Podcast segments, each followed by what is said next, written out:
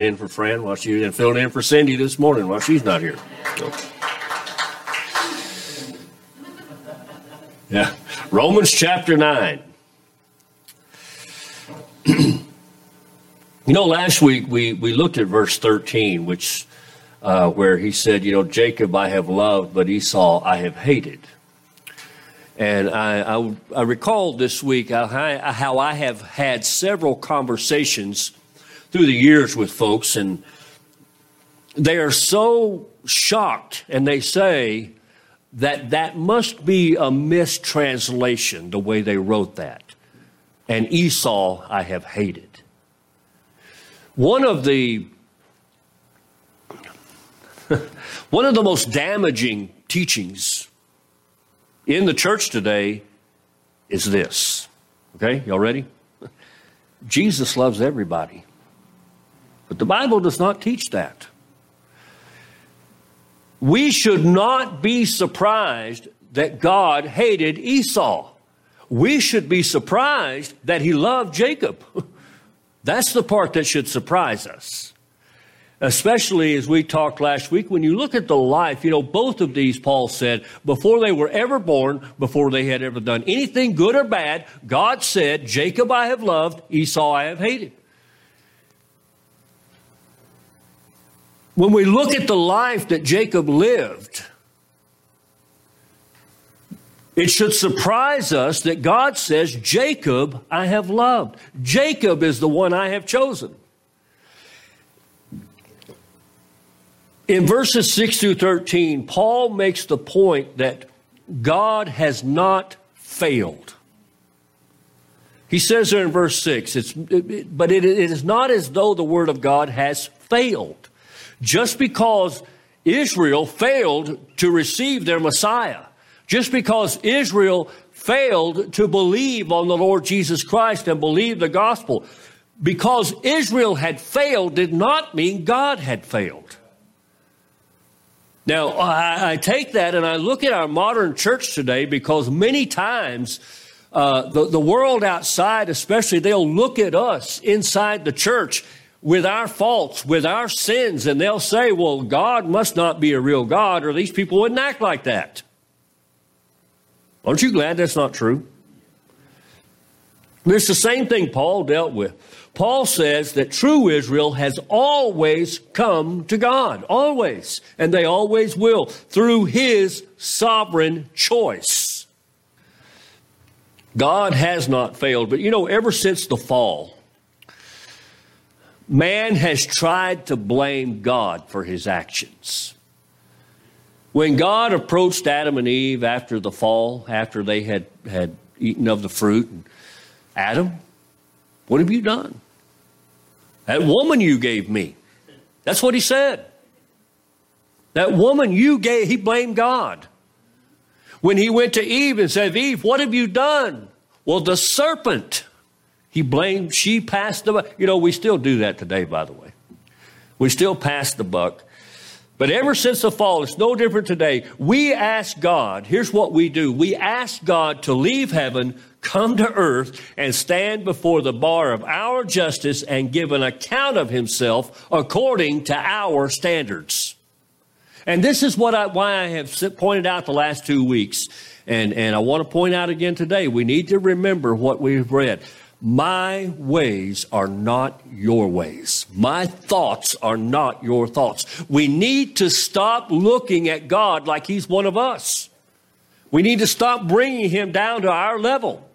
And so when we look at things, you know, and so, let me give you an example of this. Here a while back, I had a, a lady that goes to a church I used to pastor. She called me and she said, she said, Pastor, I have a question for you. She said, In heaven, it says that there'll be no more tears, that it'll be perfect bliss in the presence of God. She said, So does that mean that God is going to wipe away from our memory all knowledge of our loved ones in hell? And I said, No, He will not.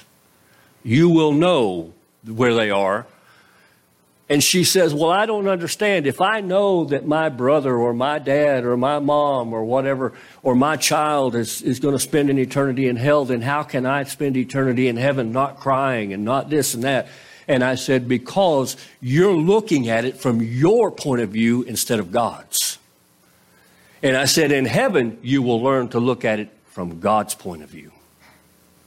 And this is the thing that we have to learn now as we look through God's Word. We, we need to stop bringing God down here where we are. You know, Job was one of those. Job doing everything he did. And Job finally came to a point where he said, Okay, God, you owe me an explanation. And God said, No, I don't. Just that simple. No, I don't. And, and Paul's going to show us that here. We're going to not get there till next week, but you know, uh, let's go ahead and look at this. Let, let me go down here to verse um, 20 or 20 verse 19 he says you will say to me then why does he still find fault? For who can resist his will? If god chooses who will be saved and just lets the others go then how's god going to hold them accountable for their sin? And and i love what paul says in verse 20 he says who are you o man to question god you see, we, we have to, the only way, I believe, the only way that you and I can truly understand this wonderful doctrine of election is when we begin to look at it, not from our point of view, but from God's. Because, like we said last week, we want what's fair. And God says, Are you sure? And God says, no, you don't want what's fair. So we have to look at things from God's point of view. But we, we ask God to come down here and stand before us and give an account of himself. We ask God questions like, uh, you know, if God is good, then why did he let my mother die? Or, you know, it's not my fault the life I live. If God had just put me in a more, a more favorable position, if he let me be born in a more affluent family or, a, you know, one where my mother and my father loved me more, we always want to make excuses. And that's what, and so we look, and Paul says there in verse 14, what shall we say then? Is there injustice on God's part? And he says, he answers emphatically, by no means. For he says to Moses, I will have mercy on whom I have mercy, and I will have compassion on whom I have compassion. Now, whose decision is this? It's God's. He says, I will have mercy on whom I have mercy, and I will have compassion on whom I have compassion. But these accusations about, you know, if God is good, why did this happen? Or why did my life turn out this way? We've all heard these. But in no area of theology is the demand that God justify himself to us more insistent than in this doctrine of election. We want God to explain why did you save that one but not that one? And what we forget is a very simple thing. Okay, you ready? He doesn't owe me an explanation. He owes no one an explanation. You know why? He's God. God acts by the principle of election, whether we like it or understand it, is irrelevant. God acts as God acts because God is God. But, but let me ask you something. Is God, this is the question that Paul has anticipated. So is there injustice with God? Is God not being, not being just by saving some and not others? And he says, by no means is this true. All are not equal. We live in a world, listen, how many of you as kids or have kids, if you have kids, I know you've heard this. Well, that's not fair. Of course, my favorite response to them has always been, life's not fair. Used to make my daughter so mad when I'd say that. But you know, that's true. Life is not fair. Everything's not equal. Some people are born wealthy families. Some are uh, born into poor families. Not all have equal opportunities. But is God just in allowing those situations? Again, I look at the sin in our world. And I wonder, why does God allow this to continue? But you see what I'm doing there? I'm looking at it from my point of view instead of God's. Hey, I'll tell you, one day there were these men that were absolutely devastated. Because for three and a half years they have followed this man who claimed to be the Messiah. And they began to believe him. They began to hang on every word he said. They went everywhere. They even said, We will die for you. And then there he was hanging on a cross. And as far as they were concerned, all was lost. We were wrong. How could God let this happen to someone who is the Messiah? But on this side of it, we see a different picture. You see, what they thought was, was an unbelievable tragedy turned out to be one of the greatest things in the history of the universe. But you see what a point I'm making here? We look at things like that and we say, How can God let this happen? God must not be in control. God must not know what He's doing, or God's not being fair. And God says, Why don't you let me run the universe? And you do what I tell you to. For this very reason, I'm God and you're not. Aren't you glad that I'm not God? Well, that's a little too loud of an amen, but aren't you glad you're not God?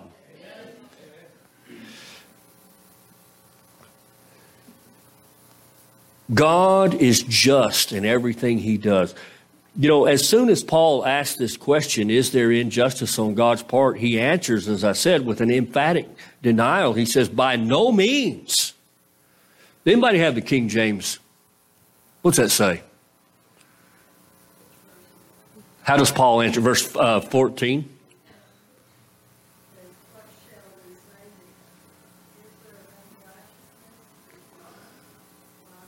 God forbid. That, that's a little stronger than by no means.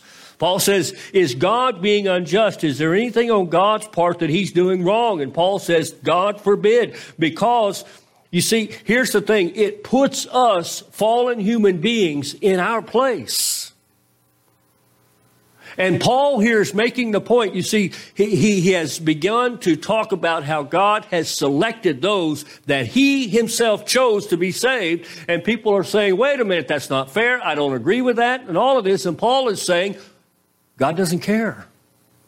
You're not him. God has a plan. God knows what he's doing. Now listen, I don't think Paul, I don't, I don't think that Paul is being very, being mean here. He's not saying, look, God doesn't care what you think. what he's saying is, God doesn't care what you think. because when he begins, you know what happens when God begins to care what I think? Yeah, we're all in trouble. There's a preacher. Well, there's a man out there who claims to be a preacher. I wish I could think of his name. I know you'd know who he was. Somebody sent me a video of him here a while back, and he's up there preaching how God came to him and said, Oh man, I wish I, his name's right on the tip of my tongue, and I can't say it. No, no, but he's along the same lines. He wanted everybody to buy him an airplane. No. But anyway, God came to him and said, Now, here's the situation what do you think I should do? Now, if God comes to me and asks me what to do, well, that's one thing. But you know what? Then he ceases to be God. He ceases to. I'll, I'll, in a minute, I'll blurt out that name right in the middle of something else, but you'll know. but it puts us where we belong. You see, the very nature of sin is me wanting to be in God's place. But isn't that what the serpent said to Eve? For God knows the day you eat of the fruit, you will be like God. You know that lie still works today? Or is still used today because it still works. Did God really say? God knows when you do this that you see he questioned God's word, then he twisted God's word. And he brought Eve, he said, Eve, you are just as good as God is. We want to be in the place of God. But as long as we're trying to be in God's place, we'll never be able to hear what God is saying to us. God is the one who knows the end from the beginning. Do you know why he knows the end from the beginning? Because he's the one that ordained it. He's the one that, that, that put it all. And, and Paul has already told us that, and, and especially in chapter uh, 1 of Ephesians, and we may go part of that next Sunday, Paul says, before the foundation of the world, I was chosen. You were chosen if you were saved before the foundation of the world. God has decreed this. So God is saying to us uh, that, that we need to stop trying to put ourselves in His place. In order to learn, we must begin by confessing that God is God and that what He does is right and just.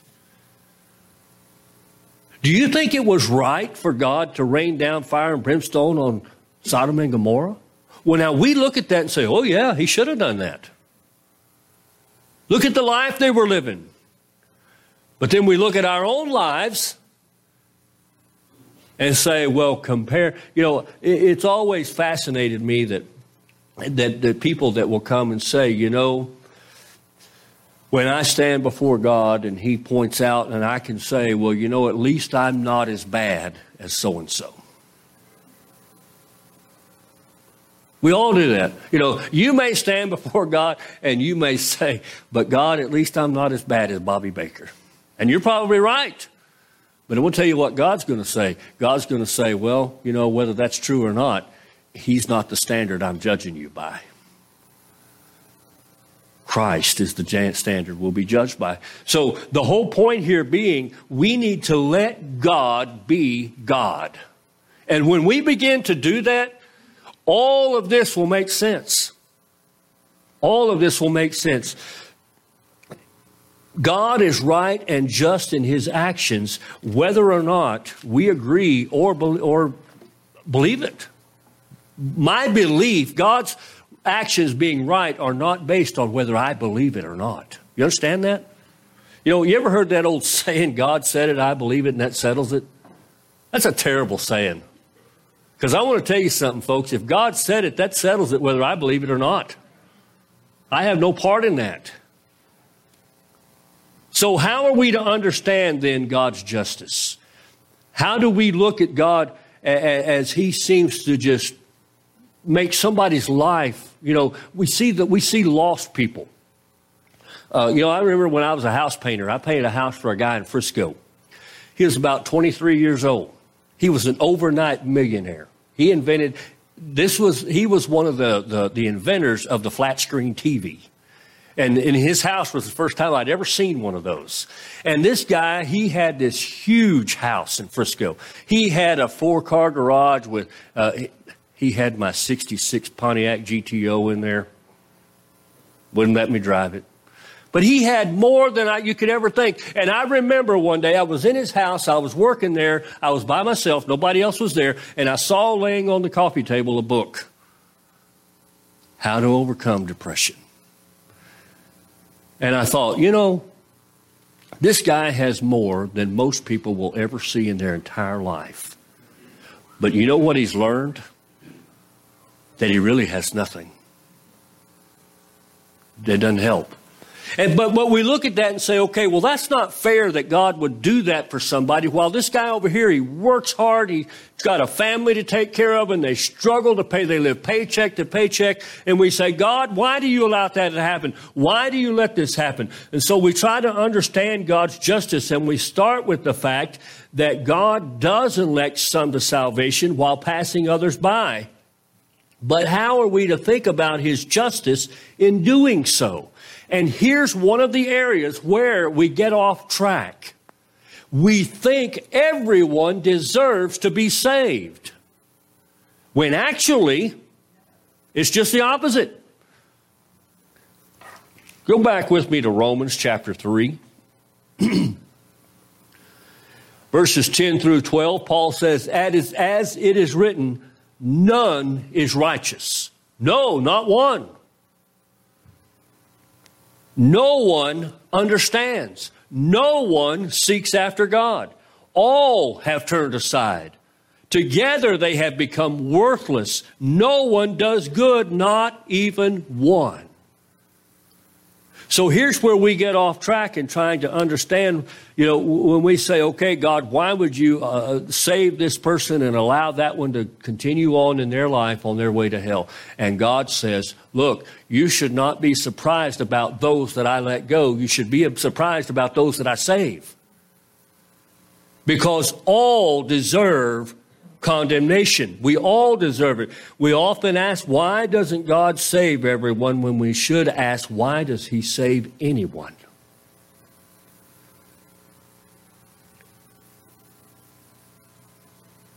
Shouldn't God show mercy to everyone? I mean, if He's going to show mercy to me, shouldn't He show mercy to you? Shouldn't He show mercy to the guy down the street? If God's going to show mercy to one, why not show mercy to all? Is it right for God to restrict his, his mercy to, to one group of people rather than showing mercy to all? A word that is much used in our world today and, and, and that Paul here is talking about is a word called justice. We demand justice. We want justice to be done. Folks, let me tell you, in this case, no, we don't. Because again, justice sends everybody to hell. Fairness sends everybody to hell. But mercy, he says, I will have mercy on whom I will have mercy. You know, we talk a lot about grace and we talk a lot about mercy. You know, grace and mercy are kind of two, two sides of the same coin. We, we refer to grace as being God's uh, undeserved favor. In other words, God giving us what we don't deserve. You know what mercy is? Mercy is when God does not give us what we do deserve. And Paul says that he says, I will have mercy on whom I will have mercy. Justice gives us what we deserve, but mercy gives us what we need. In Ephesians chapter 2 and verse 8, Paul says, For it is by grace you have been saved. It's by grace you've been saved. It is only because of the goodness of God. The question asked for understanding uh, when Paul says, when we ask, why doesn't God show mercy to everyone? This is a question that is asking for understanding rather than the previous question. And you know, this is the second question that Paul has asked. You know, when he says, what shall we say then? Is there injustice on God's part? That's the second question. The first question was back in verse 6 Has the word of God failed? And you see these go together. If God's word has, has God's word failed? Absolutely not, Paul says. We all agree it has not failed. It, we don't understand how it's worked. We don't, we look at it and say, I don't get that. But does that mean God's word has failed? No. We look at this and Paul says, so is there injustice with God? And the only answer we can give is no. No, there is none. In Romans verse 15, in 9:15, he says, I will have mercy on whom I will have mercy, and I will have compassion on whom I will have compassion. God considers his display, the display of his attributes in her human history to be worth the whole drama. Here is the key to understanding this whole thing, okay? You, you may have heard this before. Salvation is not about you, it's about God. It's about displaying who God is. It's about God showing forth His glory. Why should it be necessary for God's name to be glorified? And I only know one answer because it is right for his name to be glorified. Now, one of the things, uh, you know, we're not going to finish with this doctrine of election today. I know we'll be in this next week, but let me tell you, let, let me jump ahead a little bit here and tell you something. God does not bring us kicking and screaming. He didn't come to me and say, I'm going to save you, and me say, No, I don't want to be saved. And he said, You're going to be whether you like it or not. He doesn't do that. There are some who have that idea. I want to tell you what God does. God comes. You remember? You ever heard the, the or seen the cartoons or heard a preacher talk about how salvation, a picture of salvation, is someone out in the ocean and they're drowning, and God throws them a a uh, lifesaver, and that, that's not the picture at all. Did you know that? Let me tell you what the picture is. The picture is that we are lying at the bottom of the Mariana Trench, which is the deepest part of the ocean on earth, and we are dead. And there's nothing there but bones. And God reaches down and brings us up and gives us life, gives us a new heart. You know what that new heart does? It desires God. And therefore, when God says, Hey, if you'll believe the gospel, I'll save you, and I say, Lord, I want to believe, I want to be saved. So God changes. You know, Paul even talks about that. Look in verse, um, let's look down here a minute. Let me find it here. Well, my mind just, here we go. Verse 19, you will say to me then, why does he still find fault? Who can resist his will? But who are you, old man, to answer back to God? Will what is molded say to its molder, we have, why have you made me like this? Uh, has the potter no right to the clay? We're going to go over these verses again next week, by the way. So, what if God, desiring to show his wrath and to make his power, he endured with much patience vessels prepared for destruction? In order to make known the riches of his glory for vessels of mercy which he has prepared beforehand for glory even whom he has called not from the Jews, but also from the Gentiles. And indeed, and he says in Hosea, These are not my people. I will call my people, and her who was not beloved, I will call beloved.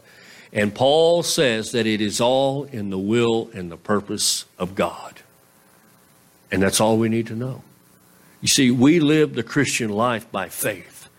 I live the Christian life not by understanding everything God does, not by questioning everything God does, but by simply having a childlike faith in what God does. I have things come into my life, and like Job, I want to say, God, what are you doing? Lord, why did you let this happen? And God is saying, Do you trust me or not? Do you trust me or not? So God's name needs to be glorified because he does what's right. Because this universe is run by God, it is not run by us. And what is right will, in the end, be done. God will be honored, and everyone, every knee will bow before him and confess that Jesus is Lord to the glory of God the Father. You ever thought about that? You ever thought about one day Satan himself is going to bow the knee and confess that Jesus is Lord to the glory of God the Father? But you and I don't wait till that day. You and I bow the knee before him now because I want to tell you something, folks. Do you know why I'm saved? I don't know either. I honestly don't. Do you know why you're saved? I mean, I, I would like to stand up here and say, I want to tell you something. I'm saved because I'm a good person. I'm saved because I'm a great preacher. I'm saved because I help people. But I can't say that. You know why? Because none of it's true. All I can do is fall on my knees and say, Thank you, God. Thank you. That's why Paul says, so that no man can boast. There's no boasting. We, we cannot look at others who, who God has passed by and say, oh, I must be better than you because I got saved and you didn't. And I want to tell you, if you ever do start saying that, God will show you right quick that that's not true. But God will be honored. We will bow before Him. He glorifies His name in displaying, Paul says, wrath towards sinners and the riches of his glory toward those who are being saved. It is his very justice, not his injustice, that causes him to operate in this fashion. if we object to this, if you object to God being able to choose whom he would, who he, whom he would save and reject those whom he does not, it only shows that we're operating by a different and therefore a sinful standard. We must be careful. Don't bring God down here where we are. You see, He's trying to do the opposite. He's trying to exalt us to where He is. And it won't work the other way. The real wonder is not that God saves some and not others, but that God saves any of us. And that alone